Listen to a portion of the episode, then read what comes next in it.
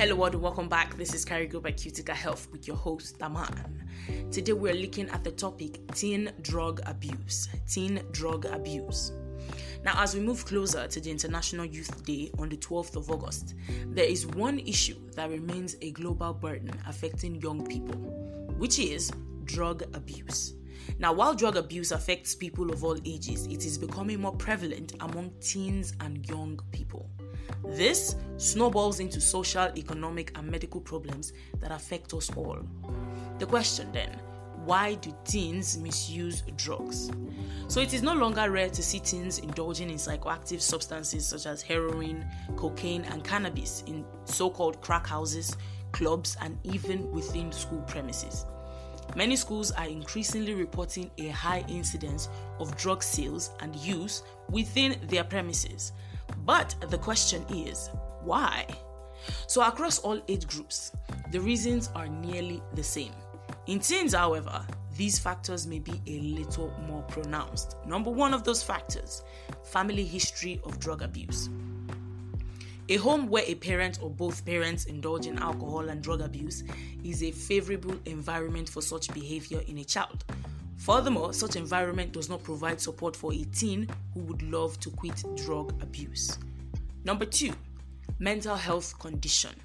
Having a mental health problem, including depression or anxiety, could push people to using drugs to cope with their symptoms.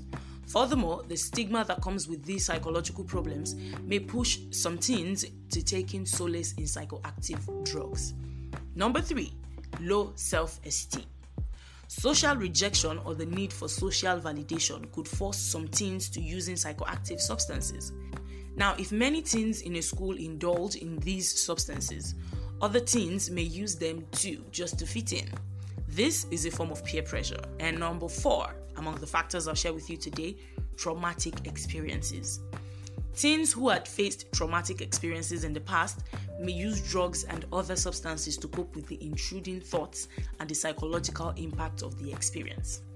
And now let's proceed and look at the complications of drug use.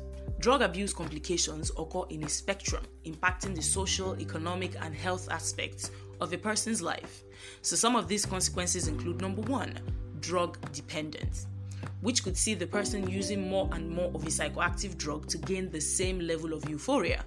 This often leads to dangerously high levels of the drug in the body, causing addiction and overdose. Number two, risky social activities.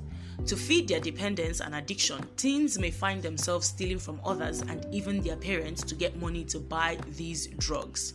Number three, poor school performance. So, drug dependence robs a child or teen of concentration on their studies or work. Academic performance drops drastically as the drugs drive their minds and take their attention. Number four, accidents.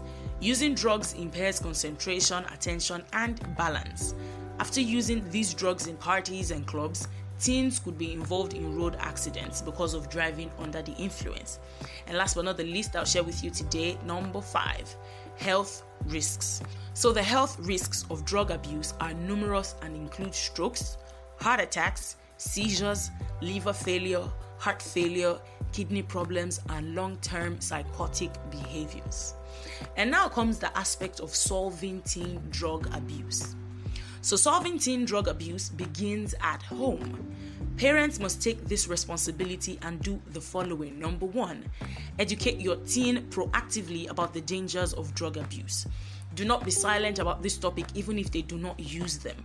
Ask them what they think about drug use and educate them accordingly. Number two, address their social media use.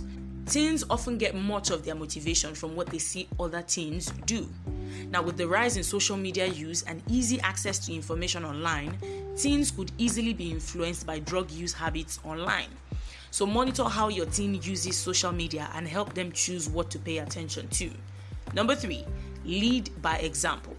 Your teen may unlikely listen to you educating them about drug abuse if you use these drugs yourself. So, set a good example for your teen to follow. Number four, know your teen's friends and routines. So, as a parent, you want to pay attention to who and what your teen spends time with. If your teen's friends use drugs, it may only be a matter of time before they use too. And last but not the least, number five, seek professional help. If your teen is involved in drug use, you cannot solve that on your own. So seek professional help from a licensed mental health expert to redirect your teen and help them overcome this addiction. Thank you so much for joining me today. That is all I have for you. Now, for more information on health related topics like this, simply log on to www.cuticahealth.com. That is C U T I C A health.com. And for more episodes like this, find us on your podcast platforms like Spotify, Amazon, and Apple Podcasts at Carigo by Cutica Health. I hope you always stay alive, healthy, and kicking. Don't forget, this is still Carigo by Cutica Health, and I am still your host, Aman. I'll see you next time.